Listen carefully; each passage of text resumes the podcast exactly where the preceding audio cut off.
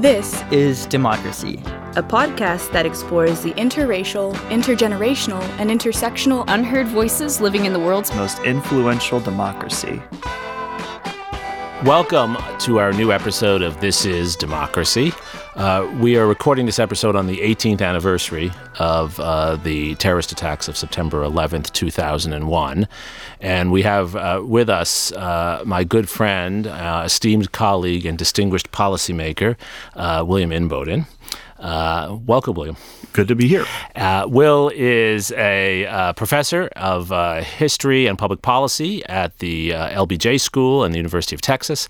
Uh, he is the executive director of the Clements Center for Strategy and Statecraft. Uh, he's also a distinguished fellow with the Strauss Center. And in addition to being an accomplished academic, he's someone who has had an extensive policy career working on the National Security Council for President George W. Bush and doing all sorts of policy work since then. Uh, before we turn to our discussion, uh, with, and Jeremi, you forgot to mention any former undergraduate and graduate school classmate of uh, Professor Suri's. That that is true. That is true. Uh, one could argue that that Will is just the person I've followed around from one place to another, including London for one That's summer right, as well. Yeah. so, uh, but before we get lost on those stories, Will, okay. Uh, we have a more. And I knew Zachary before he was a poet. So. yes, it's hard to remember what that was. But speaking of Zachary's poetry, Zachary, you have a poem for us to start today, right? Yeah. What is the title of your poem? Ghosts of 9 11 2001. Well, let's hear it. I wasn't there when two planes flew into the Twin Towers at 8 a.m. on a Tuesday morning. I wasn't there when my mother watched jet fuel rain fire from office building windows from a television screen in a Milwaukee classroom. And I wasn't there when they jumped from 80 stories up to escape being burned alive next to their desk, like we heard about on the television screen in the history classroom with video footage from two decades ago. And it all seems a bit old to us, fidgeting at our desks, wishing we didn't have to hear about the smell of burning flesh, watching as a plane smashed into a building that collapsed under its weight like Lego bricks. And I wasn't there, on grainy footage with cursing firefighters in the background who seem so old to us now. And I wasn't even breathing when planes blew up financial centers, dive bombed into the Department of Defense, and I wasn't even there when an explosion rocked a Pennsylvania field. And we just can't imagine it in the humid, fly swarming classroom 18 years later. We can't imagine what it's like to feel like you are under attack from all directions, to lean against patriotism when you don't know if there could be a bomb in the cereal boxes you pick up from the grocery store. And I read an article the other day about Paul Simon singing the boxer on Saturday Night Live when they were still searching for survivors. And all I can think about is how those piercing lie lie lies must have felt through the television sets. And what do you do when you are attacked by a bearded man 7,000 miles away in the Hindu Kush and almost 3,000 people die? And perhaps that's a good thing. Perhaps it's good to have known Iraq, to have known Afghanistan all my life, and I guess I can almost measure my age in the length of wars.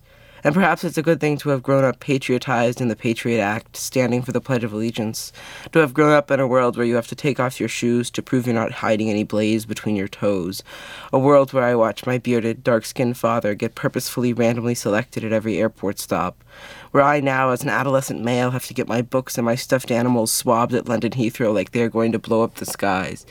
And perhaps it's a blessing to have woken up in a minefield and forgotten why we have to get to the other side. That's a wonderful poem, Zachary. Very what, powerful. what is what is the message of your poem? My poem is really about what it's like um, to be, uh, as I am, in the generation that was born just after 9/11 and has felt the the ghost has been haunted by by September 11th, 2001, but hasn't known it and has felt the after effects for so long. And and in many ways it's a very different perspective to think about it as someone who who is not didn't actually experience that event. And it, it, it makes one think about the path that we took as a nation afterwards in a very in a much more critical but also much more truthful way. Yeah, it's extraordinary. It's a, it's a it's a memory that you don't have, but yet it's a memory that structures your life in every way. Will you your your career has in many ways been centered on on 9/11. Where where were you on that day? I was in Washington D.C. I had actually just moved there a week or two earlier from Yale, um, so I was you know still unpacking boxes in my um, bachelor pad rented rented apartment. Uh, I had accepted a job with the State Department, but had not started yet because I was awaiting the security clearance. And meanwhile, I was uh, working at the think tank, the American Enterprise Institute. And the morning of 9 11, um, my morning commute driving into the AEI headquarters would take me right past the, on, on Interstate 395, right past the Pentagon. So I'd passed, you know, maybe 150 yards away from the south end, uh, south side of the Pentagon about a half hour before it got hit. Wow. So, of course, you have no idea what is coming. Sure. Um, but I remember the the day for me is just a series of vivid vignettes uh, interspersed with you know blurriness and trauma. So I remember sitting at my desk at AEI and my intern running up saying, "Hey, a plane hit the World Trade Center," Mm. and my immediate thought was, "Oh, maybe it was like an errant Piper Cub, um, and it was just was just an accident." Right. And uh, a few minutes later, um, he came running up and said, A second plane hit. And all of a sudden, I realized something is going on. And then someone else said, The Pentagon's been hit.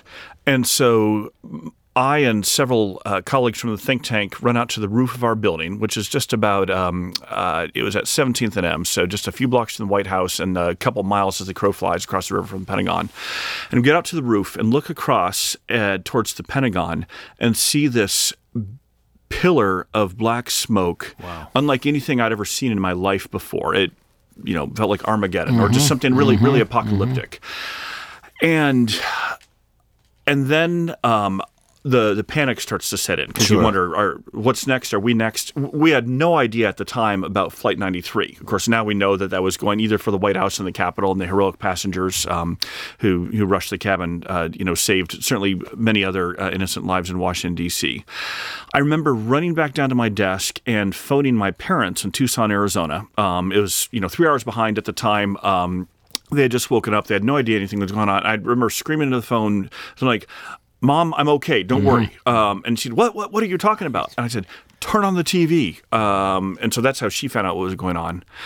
I remember going into Norm Ornstein's office. He's a you know congressional scholar at AEI, um, and sitting there with him and several others watching the TV as the twin towers came down. Um, then, kind of getting a sense that we needed to evacuate the building, and it was not ordered, but a number of us realized this doesn't feel Right, safe. right. Um, and you know, I ended up having several hours walk back to my place in Virginia.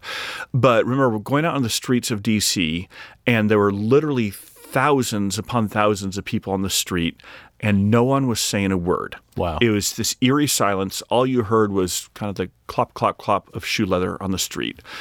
Um, everyone was in shock. Um, some people are crying, you know, some people hu- hu- hugging each other, but uh, but we we- we were still in just this this very vivid, it, literal state state of terror um, and and uncertainty. Um, so yeah, so those are my those are my memories of the day. Wow, wow. And and uh, how long did it take to you know, get a sense of what had actually happened? By that evening, I remember, you know, the long walk uh, home. Uh, that evening, uh, gathering with several other friends at, uh, you know, my uh, bachelor pad, and uh, you know, watching the news. Right. And by then, we're starting to realize it was this Al Qaeda attack. I certainly had heard of Al Qaeda, knew who, knew who they were, but had no idea that they'd be capable of some, something like this. Uh, and then I remember either late that night or early the next morning. Um, I don't know why this thing sticks in my head. Charles Krauthammer's column comes up the Washington Post, and it was headlined "This is War." Right. And that's the first time it actually sunk into me that there was this war dimension to this. A- again, it feels silly to say now that it sort of took took that long, but it, again, you're, Sure. it's a terror attack. You just you, you have no category for something like this. Um, two other fresh vignettes for me uh, in the days and weeks afterwards. One was just the pervasive sense of terror that lasted for months. Um, being afraid on the metro, uh, on the streets. I remember Right. my first couple of plane flights afterwards. The other was the sense of unity and solidarity. Um, very palpable, almost hard to describe. Mm-hmm. I was now gonna in ask our- you about that. Yeah, almost hard to describe now in our very polarized and divided age. And the divisions, as, as we can talk about, returned soon enough afterwards, right? But for months afterwards, everything from everyone having American flags in the front yard on their cars, um, strangers spontaneously hugging each other. Um, uh, yeah, just a real sense of we as a nation pulling together. Uh, the political divisions just seem so silly and, and irrelevant. And again, they returned soon enough. I don't want to be naive about that, but um, uh, yeah, those those two uh, kind of intertwined feelings of ongoing terror and ongoing unity and solidarity Right. and how they coexisted. And of course, you'll remember, especially for DC, I can't remember the exact dates, but within just a few weeks of the 9 11 attacks, you also had the anthrax mailings. Right. Absolutely. Which, again, we know now, or we seem to know, were just, you know, a, a, a lone a lone wolf, a nut, nothing, you know, related to Al Qaeda. Uh, fortunately, only killed a few people. But going back to that feeling of terror, of like, course. oh my goodness, this is this is next. Right. I remember Um, being afraid to open the mail, and Yeah. we were told I was an assistant professor in my first year. Then it's actually my first week teaching American foreign relations, and I remember our being told we had some university circular at the University of Wisconsin saying to wash our hands after we opened our mail. Wow. And again, it sounds crazy in hindsight, but at the time that made sense, Uh, That, right? that that made perfect sense yeah, at the time. because that's one of the perverse effects of terrorism. Of course, is just uh, how it permanently, you know, it alters your psyche. It makes normal daily actions and interactions in human life so twisted and Right. uh, and and risk uh, risk prone. So, Right. And and in addition to being someone who lived through this uh, at ground zero Mm-hmm. in a sense, Will, uh, and then someone who had to make policy in response to this, you've also done a lot of research on this period. What do we know now, with the benefit of hindsight and research, about what really happened on that day? Um, well, I'm trying to think of what the what the main main highlights would would be. I mean, obviously, one of the things that happened was it was a you know pervasive breakdown in our uh, certainly our intelligence and warning apparatus. Right, and the 9/11 Commission I think did some really Yes. really good work showing that. I mean, we looking back, if we had connected the dots, we we should have known a lot more. Uh, I'm not fingering any individual for blame there, but there were just some serious structural problems and a series of uh, series of And similar to. Pearl Harbor in that sense, Yeah, right? yeah, That- exactly. Yeah, no, I think some of the analogies are, are compelling there.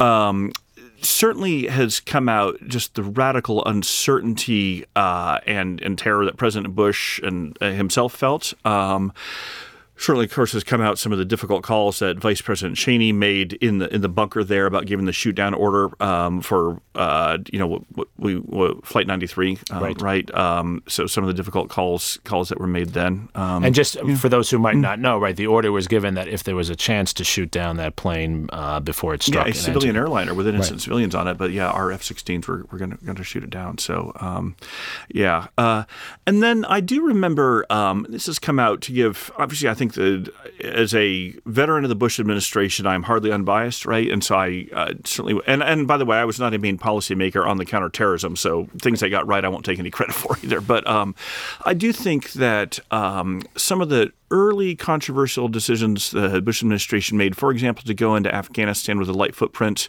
the special operators working with the Northern Alliance, uh, a lot of warnings that that wouldn't work, or it's going to be a quagmire, or uh, you know uh, th- things like that, um, and, and that it was going to take forever to topple the Taliban. And you know there were some early uh, tactical and strategic successes there. Um, I do think uh, it's, you know it's come out that President Bush took some very deliberate, controversial, intentional steps not to demonize Islam. Right. So he goes to visit the Washington Mosque just Yes. a few days afterwards. Yes, yes. Um, he says Islam is a religion of peace and was really vilified by a number on, on the right for that.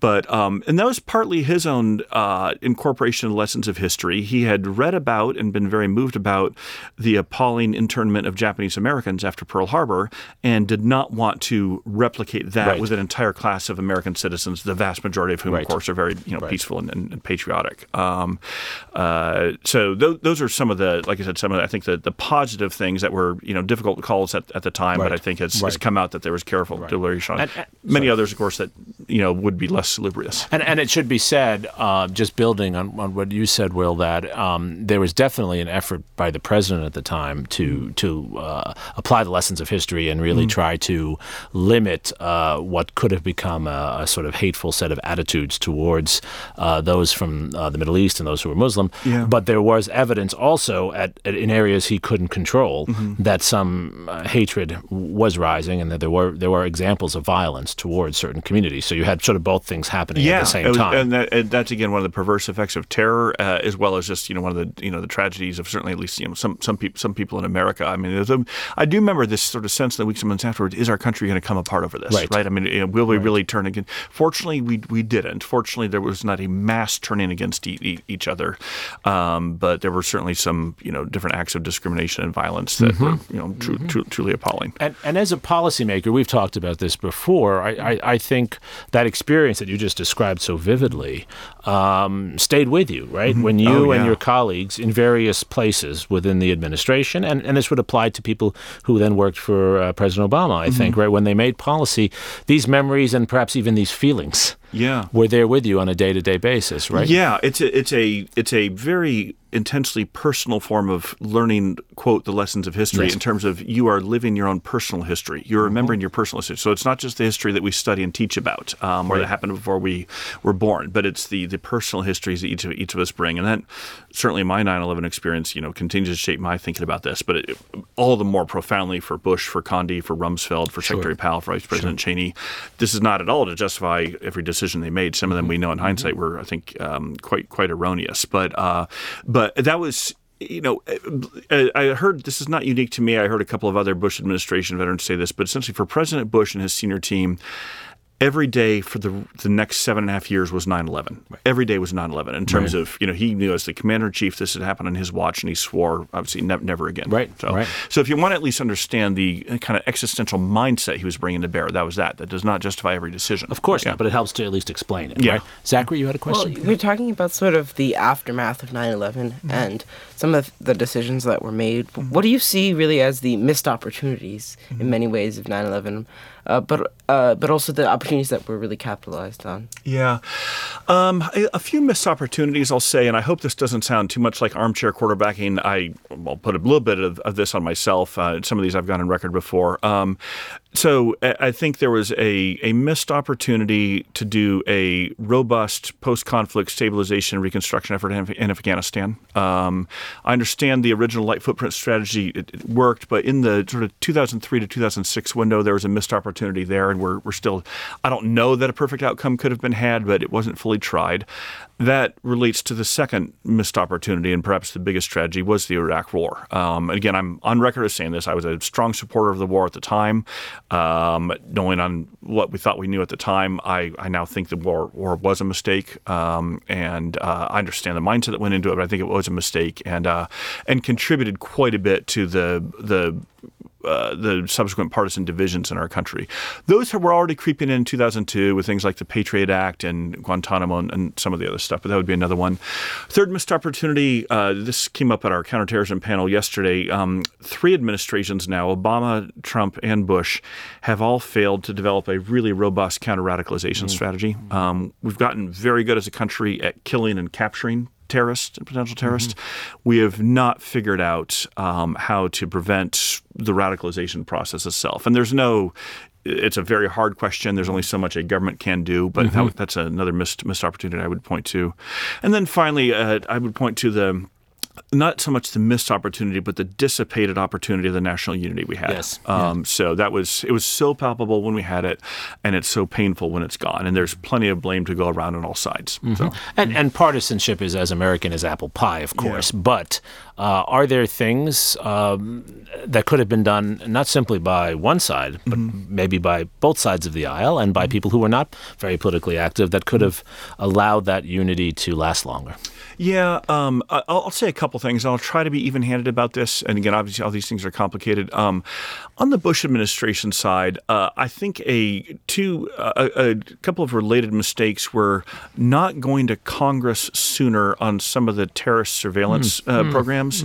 Again, arguable about whatever your doctrine of Article Two and executive power is, on if that was actually required. But prudentially, it would have been a really good idea um, to to go uh, to get congressional authorization because they would have gotten it. Right, Um, right. especially for 215 and, se- and 702, if we want to get into the legal stuff of the, of the Patriot Act. Um, similarly, in some ways, I know this is getting into much more fraught territory, and I'm still quite torn on this, but on the enhanced interrogation methods or torture, again, I know Mm-hmm. the terms themselves are, are contested. Um, you know, when those were briefed to, to the intelligence committees, there actually was bipartisan support. Again, I understand the mindset at, at the time. I mean, when you really do worry about the next attacks coming and you're, you're feeling this strong, um, strong sense of a- anger over that, but um, eventually those became partisan issues and also moral stains on our country. Right. Um, likewise, I'd say probably with the Guantanamo facility. Um, interestingly, and Jeremi, uh, I've been doing a lot of talking. If I can put this to you, but here's here's my observation and a question to you. If you think I'm right in your reflections on this, early on, the Bush administration did decide that the Cold War was the nearest approximation of a st- historical paradigm as far as long-term battle of ideas, kinetic dimensions, um, ideological dimension. Um, some localized hot wars, right. uh, you know, we, uh, the need to create new institutions, all, sure. all that, so, so, on and so forth. And I do think that one uh, very important part historically about the Cold War containment strategic consensus coming in was the fact that you had a Republican uh, Eisenhower following a Democrat Truman. Eisenhower runs against a lot of Truman's policies in the 52 campaign, then turns around and essentially adopts him yes. as president, with, with, some nuances, obviously.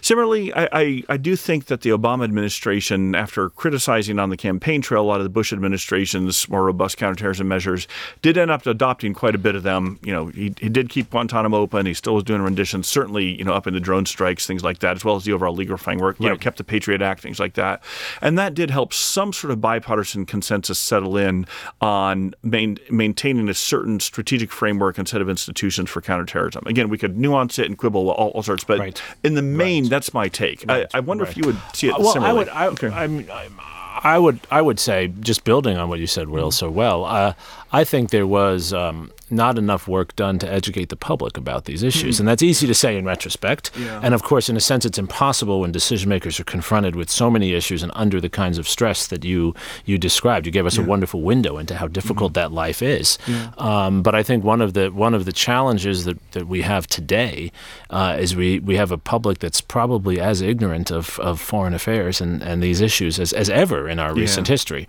uh, in spite of a very, uh, it being a very educated public. Yeah. And so I think there's, I, I, I, think that's part of the issue. And I think many of the examples you were giving, uh, it's not so much which position one would take, mm-hmm. but can we have a robust discussion of this? Yeah. And I think that really broke down during the Obama years, mm-hmm. uh, perhaps in part because of the White House, but also in part because of the way I think Mitch McConnell wanted to run the Republican Party and the Republican Party's position on these issues. Plenty of blame to go around. Right. Yeah. And so I think that's that's one of the, the one of the reasons the unity didn't last. I do mm-hmm. think unity requires a certain understanding and trust. Yeah. Yeah, we did. So I will say, sorry, just because I went through a whole please, number of missed opportunities. Let, let me say to you know to be even out of the record, and I've you know said this in other venues before, the fact that we're sitting here on the 18 year anniversary of 9 11, and there has not been another large scale mass casualty attack on the United States itself since then, is, um, I do think, a remarkable achievement, a, a very bipartisan one across three administrations yes. of both parties in Congress. And again, I go back to the other palpable sense we had in the days and weeks after 9 11 was not if we'll get hit again, but when will we get hit again? You just assumed it was happening, um, and so the fact that that didn't is is no accident. I, so. I agree. I guess what what uh, is often hard for us, even as scholars, I mm-hmm. think, and certainly as citizens, and especially as young people like Zachary, mm-hmm. to understand is uh, how much did we protect ourselves and how much did we exaggerate the threat? Mm-hmm. And that's not to criticize people for exaggerating the threat. I think you've given us a very good reason to empathize yeah. with those who, including you and I at the time, Will, mm-hmm. were convinced there would be another attack. Oh, yeah. But but to what extent did did we perhaps exaggerate what might have been a somewhat diabolical but also lucky strike on the United States on that yeah, day? that's. I mean, I don't want to trivialize any of this, but but. Uh, bin Laden and the 19 hijackers were incredibly lucky right. too. Yeah, I mean, um, in addition to a number of other factors. Yeah, and in some ways, that's an impossible question to answer right. as far as how much is the lack of another attack a success of U.S. policy uh, contingent on that, or how much is it just the fact that the threat wasn't that bad after that after that one moment? And um, I still would lean more towards the former. I will, but it's it's an important debate to have. It's an important question for scholars to ask, especially now as we're in the moment where the new emerging strategic consensus is um, the the the security environment is about the great power competition, right. and you know, jihadist terrorism anyway is still out there, but is more of a second order concern. Um, overall, I generally share that consensus, but I do worry we might be overlooking the reemergence of ISIS um, and some resilience with, with Al Qaeda. And I don't you know, I don't want to see any more of this, but all it would take was one. You know, they certainly have the intention to do another large scale right. attack. I don't know if they have right. the capability. Or, or certainly, a, a, weak actor can still inflict a great deal of harm. Yeah. that's certainly one lesson that it seems is undeniable. Yeah. What are some other lessons from this period? Lessons as we think, you know, not simply about where we position ourselves in our politics, but mm-hmm. we think about our country moving forward. For Zachary's generation, many of them are listening to us. You know, what what what what should they take from this as lessons? Yeah, I certainly. I hope this doesn't sound you know, uh, too much like patriotic pablum, but um, I certainly came to a new appreciation of America, of our of our resilience, um, of the unity we're capable of as a, as a country, uh, knowing that that's possible. Um, uh, knowing the fact that we were targeted rather than so many other countries in the world, partly because of our virtues, I do think, which are inimical to to the perverse jihadist jihadist vision.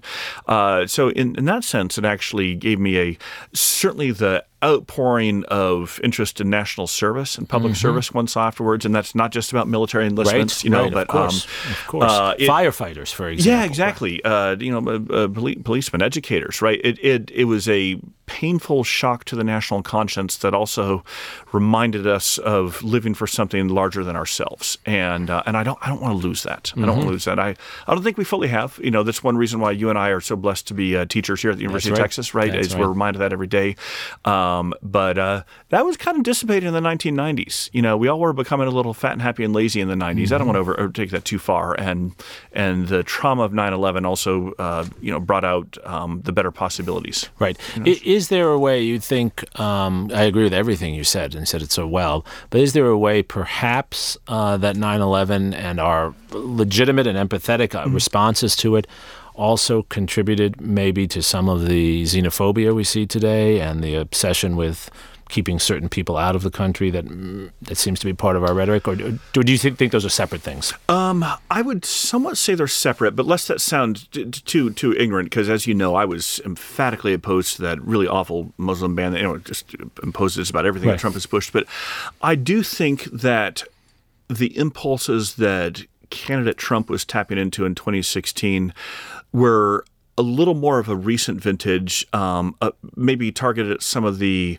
uh, domestic, uh, the, the, homegrown terrorism issues we'd had with Orlando, San, San right, Bernardino. Right. In terms of these were not directly tied to 9/11, but rather to, to some of the more more recent ones. Um, and uh, I, I do I do wish the Obama administration had been a little more forthcoming about you know some of the ideological roots. I don't blame them for the, mm-hmm. for this at all, mm-hmm. um, but also think that uh, certainly for some of the more nativist and xenophobic uh, elements, especially in the in the Republican Party. Um, uh, yeah, I was I was surprised and very disturbed at those at those elements, but I, I don't trace them directly back to 9/11. Okay. I think they were a little more more recent vintage, but I, I am still puzzling over that, frankly. Right. Um, partly because it was so shocking to me. Right. You know? It's just it's it, it's uh, it, it's a great answer. It's just it's struggling. It, it, I struggle to understand how a party that was built around free trade and in a sense a party that was about uh, open movement of people and capital mm-hmm. uh, became in a relatively short period a, a party that that not just its leading figure but many elements of the the party seem to be opposed to those things. And yeah, yeah, it's uh, our friends in the government department are going to have uh, years and years of dissertations to produce in terms of sort of you know uh, how malleable is political identity and conviction right. and voting patterns. Right. Yeah, well, so, well said, Zachary. Did you have a, a question that you wanted to ask? Well, uh, it's not really a question. It's more, I think, of uh, of, of more of a comment. I think it's it's really. Um, it's really interesting to me how, how formative 9/11 is to to so many things in our society, uh, and I, I'm just curious and, and, and interested what both of you would say to the idea that what are the effects of, of young people today being defined so much by 9-11 but also not having experienced it and what what new perspective does that give young people who didn't experience it in such a personal way yeah, it's great. I mean, Will, you work with a lot of undergraduates mm-hmm. uh, who study foreign policy with you, yeah. but yet they didn't have this experience. They were barely alive. yeah, no, that's one of the ways I track the passing of time is, you know, each entering class in the fall, what are their memories of 9-11? And look, you know, now we now have some freshmen here who, you know, since his 18th anniversary, yeah. you know, literally were born afterwards. Right, and right. certainly none of them will, will actually remember it.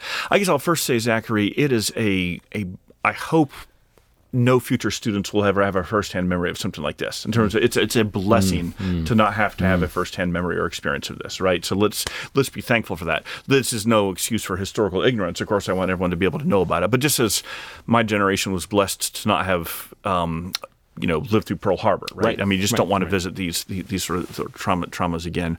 But it it it should, should still be studied, um, talked about, passed on whether uh, for the lessons about how horribly wrong things can go, for you know the lessons about um, the dangerous possibilities in the world, but uh, but also um, how these things can be prevented and and the virtues that can come out of it of, of national unity and service and, and so on. So um, yeah, it, it's hard it's hard to get the balance right. I think I think there's a, a, a, real blessing, as as Will said, in not uh, having lived through this, but there's a real danger in it being important to our society and you're not having lived through it. The blessing is that uh, it doesn't define your generation, and I do think uh, Will m- might not fully agree with this, but I do think that there's a more openness to people who look different and come from Muslim uh, communities among your generation, Zachary, because you don't have this image of uh, Muslim terrorists that that that we have. Those who those of us who lived through 9/11. It's hard to avoid that, even though one knows that image is not representative. That image is sort of seared in our minds, um, and that's not true. I find that's not true with my undergraduates. Uh, on the other hand. Um, I do think, uh, and this is this is true for all kinds of actors, because it's clearly important to where we are as a society now. We still have soldiers in Afghanistan. Uh, we still have Guantanamo as, as a prison for those we we we, uh, we are accusing of terrorism and other other acts. Um, it, it's with us, and because there's uh, questions over what actually happened for those who didn't live through it, it's malleable for political purposes. And this is not unique to 9 11. Uh, political actors will use historical memory to justify different positions. And I do think uh, it's often, maybe dishonestly, used in our immigration debate, used in our debates about uh, who's an American citizen. Uh, to be very frank about it, I think the Trump administration manipulates the memory of 9 11 in inconsistent ways. Mm-hmm um, but ways that I think can be powerful because of the ignorance that some have. So, so Will's final point, I think, was absolutely right. Being educated about this and hearing people like Will who lived through it, but also have had the the good fortune to be able to sit back and reflect upon it. Yeah, right. I, I, mean, watching watching some of the footage from 9/11 uh, yesterday with you, but also like in school, I think it's it's really interesting to, to, to, to, to, sort of watch the footage because um, at first it's something it's very it's very inspiring it's very patriotic and it, it, and it's very emotional. But at the same time it's also um, in many ways very testosterone heavy um, it's definitely gender. Yeah and in many ways in many ways it's something that that that in many ways I think added to the uh, almost militaristic patriotism that I feel like is something that that we've seen more of. And i don't know if i would necessarily say that like the trump administration has been playing off of the the after effects of 9-11 but i think that one of the real things that that trump has tapped into is this sort of left leftover almost militaristic patriotism.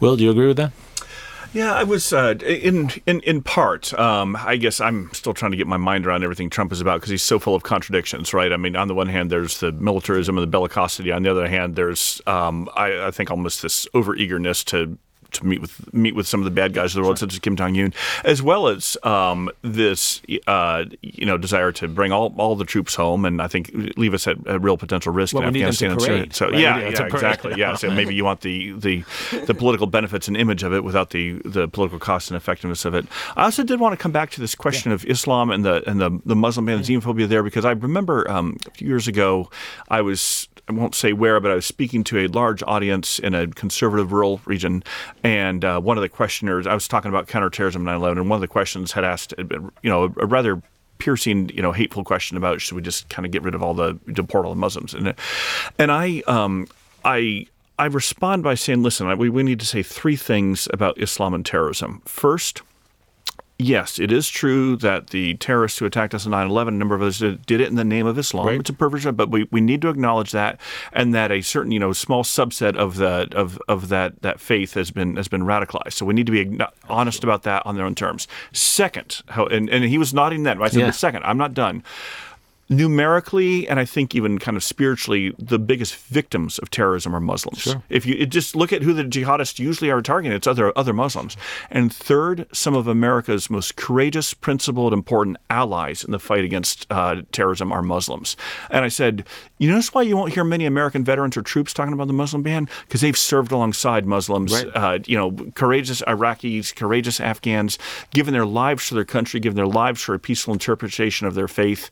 Uh, um, and we will not win this fight without them. Mm-hmm. And so, anytime I hear you know jingoistic uh, you know politicians call it you know Islam itself is the entire problem, I just I emphatically reject that. It's it's normatively wrong, but it's empirically false yeah. too. And, and I think that point about it being, being, being empirically false is mm-hmm. one of the lessons we need to take from this. That um, there are bad actors in the world. They Mm-hmm. look, they have all different kinds of sizes and shapes. Uh, Some are Muslim, some are white Christian American, some are Jewish, right? And uh, one of the things we've struggled with since 9 11 is sorting that out, Mm-hmm. sorting out the bad actors from the categories, which in some ways give cover to the bad actors, right? Yeah, and in the last year, uh, just speaking of this terrorism thing in general, um, we we're now having to really, as a nation, wrestle with that we need to shift our paradigm some on terrorism and, and confront much more this very ugly white nationalist terrorism. Um, It was of course El Paso being the most recent example, but even if you look at just kind of FBI, you know, crime and terrorist uh, tracking statistics, they're now tracking larger numbers of white nationalist, uh, you know, terrorist actors than they are even uh, jihadists. And, and again, I, I don't want to downplay at all the ongoing threat, especially from ISIS and Al Qaeda. But um, uh, the only good news I suppose I can say there is at least some of the tools and methods we learned in fighting um, jihadist terrorism uh, can now hopefully be effectively brought to bear there. So. And it's a great point that the, the lessons of this historical experience, this traumatic moment that you described uh, so vividly for us, Will, there are lessons in there, uh, first of all, in understanding threats, but also in the different things we can do and should do and the things we shouldn't uh, do. Zachary, is this something that animates your generation? I know you said today at school you had some conversations uh, about this. Maybe it's because you were wearing a hat. I mean, I, I really think that that that it does, and part of it is just the the event itself, and it, it's it's very uh, it's it's a very interesting dynamic to learn. Uh, about 9-11 in school because in school we're almost always taught about events that happened before our parents were born or about events in a very abstract sense but when 9-11 is taught especially in a very pragmatic sense about the deaths and in a very emotional way it's something that i think really touches people and kids and really inspires them but also also um, in many ways i think teaches us all very important lessons uh, and i think it's really powerful Yes. and Yes. I think we can't we can't uh, we can't lose that opportunity as we move farther and farther away from 9/11. Right. And uh, I think that's a perfect note to close on because so much of what we've learned in this wonderful conversation is that we're still grappling with this history. Uh, Will said that so many times. Your poem was about that, Zachary. And, and it is the, the willingness to revisit these issues, to struggle through understanding them that helps to make us better. And it's why it's usually the next generation, your generation, Zachary, that actually will find more wisdom in this than we have. If if I can add one Please. closing thought, on, on particularly on that, is my rough rule of thumb as far as when does something become history is usually about one generation, about Yes. 20 years. And we're, we're just about coming to that moment in terms of that's enough time when we can start to have a little bit more of a dispassionate assessment, take a fresher look, see how the passage of time, what has transpired since then, practically more archives opening, th- things, things like that. And so, um, you know, it's it's a rough rule of thumb. It's not finally calibrated. The point being, Zachary, we're just now entering the window when you and your generation can take up a new assessment of 9/11 as history. And I think there's a lot of new insights to be had there. And that that history will make us a better country as we understand it better. Well, thank you for joining us, Will, and sharing uh, this, these very emotional memories with us. Thank Well, you very much. Thank you very much. It's an honor to play a small part in This Is Democracy. Well, thank you. Thank you for joining us for this episode of This is Democracy.